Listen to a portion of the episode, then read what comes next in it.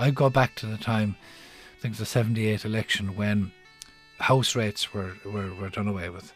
And I think that was the first major change in Irish society where people suddenly, you know, instead of paying a couple of hundred euros a year, you had, you had this money.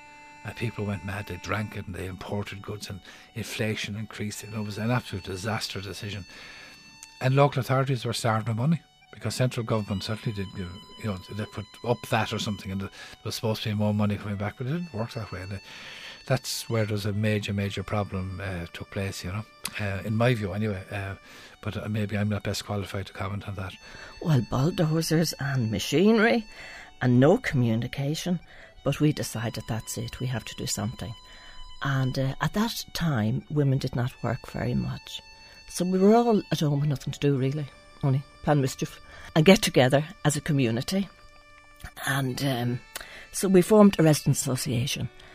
Now, at that time, they had power and they meant something, but not like today. The kind of, well, needs have changed, so they're not as powerful as they were at one time. And uh, she loved her house, but she hated moving across because she loved being able to walk in around town.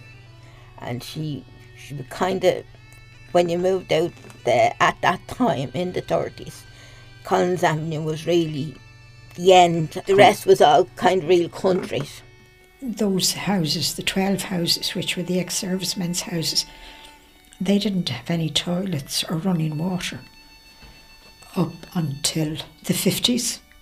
There was a pump in the middle of the crescent of houses where they got the water from. And they had um, dry toilets. Well, they weren't dry toilets, used Elsan fluid or something in it. They were known as Nelson Eddies.